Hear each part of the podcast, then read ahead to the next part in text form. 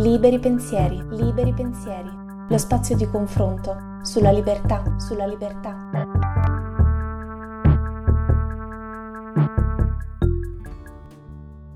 Questa è Liberi Pensieri, uno spazio dedicato ai soci raduni per potersi esprimere in libertà.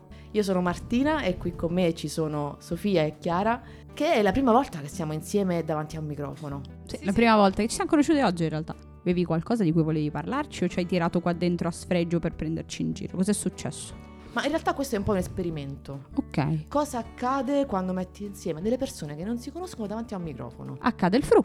Bellissima risposta, esatto. Mi piace tantissimo. Eh, succede che ci siamo presentate due secondi fa, però quello che ci ha portato in questo posto è una cosa che abbiamo in comune, che credo sia il microfono, il, lo stare vicino al microfono e la tentazione che ti viene quando vedi uno studio, una regia, che delle cuffie. Credo sia questo il voglio fare, voglio parlare, oppure semplicemente siamo logorroi che tutti e tre ci siamo trovate.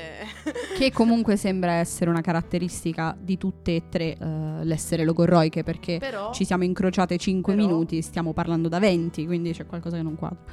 Il microfono come mezzo, no? Anche nella nostra concezione di radio è un po' limitante. Ma secondo me no. Secondo me se tipo il microfono potesse parlarti, ti direbbe che come mille altre labbra e tutte diverse, alcune un po' più incerte di altre, tutti quando mi vedono vengono per, pervasi da quel desiderio di avere a che fare con me perché sono una calamita e vogliono parlarmi, raccontarmi le loro idee, e qualcuno mi canta anche canzoni e qualcuno mi fa ridere, altri invece urlano, e c'è chi protesta, c'è chi racconta e c'è chi si lascia raccontare, qualcuno ascolta e si commuove, altri invece si arrabbiano, altri ancora si incuriosiscono, superficialmente si intrattengono, e non tutti conoscono questo amore, solo chi ha l'orecchio pronto all'ascolto. Io sono sempre qui fermo e nessuno osa toccarmi, perché immagina la regia che ti vede toccare il microfono. Ma tutti alla fine cedono, io sarò pure un mezzo, ma posso farti essere tanto che sei solo un uomo e vivi della tua voce, ma non avrei mai desiderato altro se non essere un microfono. Mi hanno colpito due, due passaggi, le voci incerte e l'appunto sulla regia, che per me sono strettamente collegate. Io ho cominciato a fare radio in regia, perché non riuscivo a parlare. La mia timidezza mi bloccava.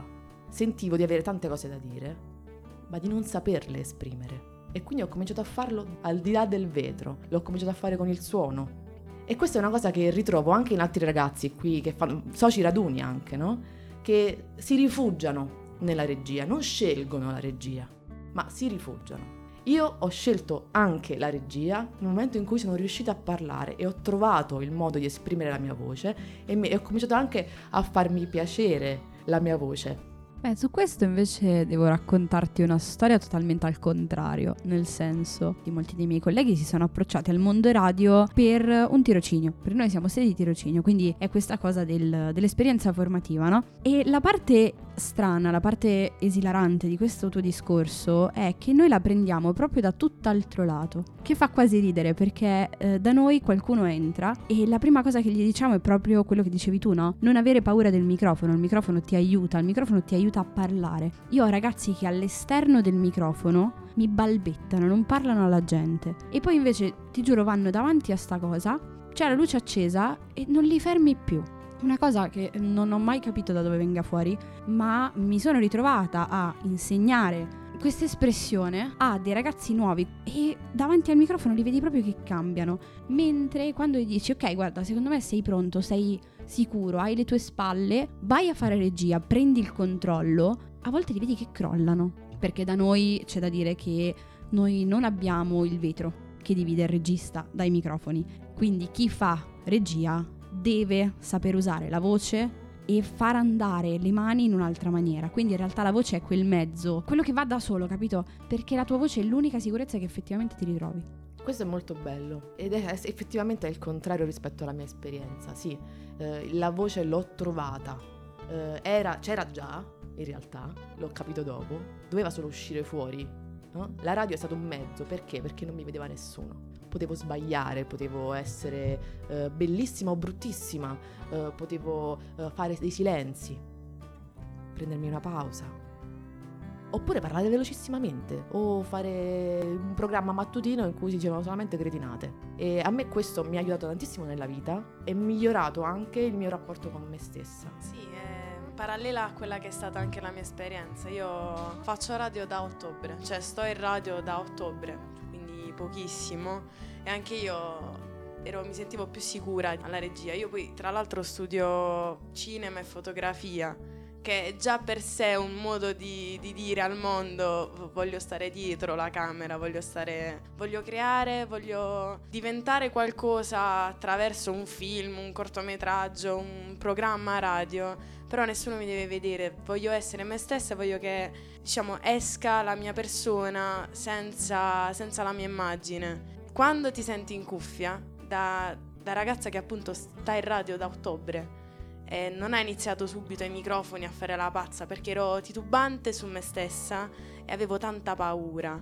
Sentire la propria voce ai microfoni, eh, scusami, alle cuffie, in cuffia, e vedere la propria frequenza attraverso il programma con cui tu stai registrando, tu fai, cavolo, la voce non è solo, non è volatile. La posso vedere, la posso modificare mentre esce dalle mie labbra, modificare dopo in post-produzione se si tratta di un podcast, se non è un live, quello che è. Però posso modificarmi, posso modificare quello che la gente ascolta e in quel momento vede di me, perché nel momento in cui tu ascolti una voce, una persona non ce l'hai davanti mentre ti parla, tu la puoi immaginare o puoi anche pensare ad altro. Quello, poi vedi anche la differenza di dei programmi, delle radio, anche la dei... differenza nell'ascolto. Esattamente, cioè può, puoi stare a cucinare, ti senti la radio e magari non, non pensi neanche a quello che stai ascoltando, poi capitano quei due minuti, quel, quella cosa che ti interessa, e, e lì poi appizzi l'orecchio e fai ok, e nel momento in cui sei tu quella cosa che fa interessare è una figata, cioè è proprio bello, e averlo scoperto a vent'anni è,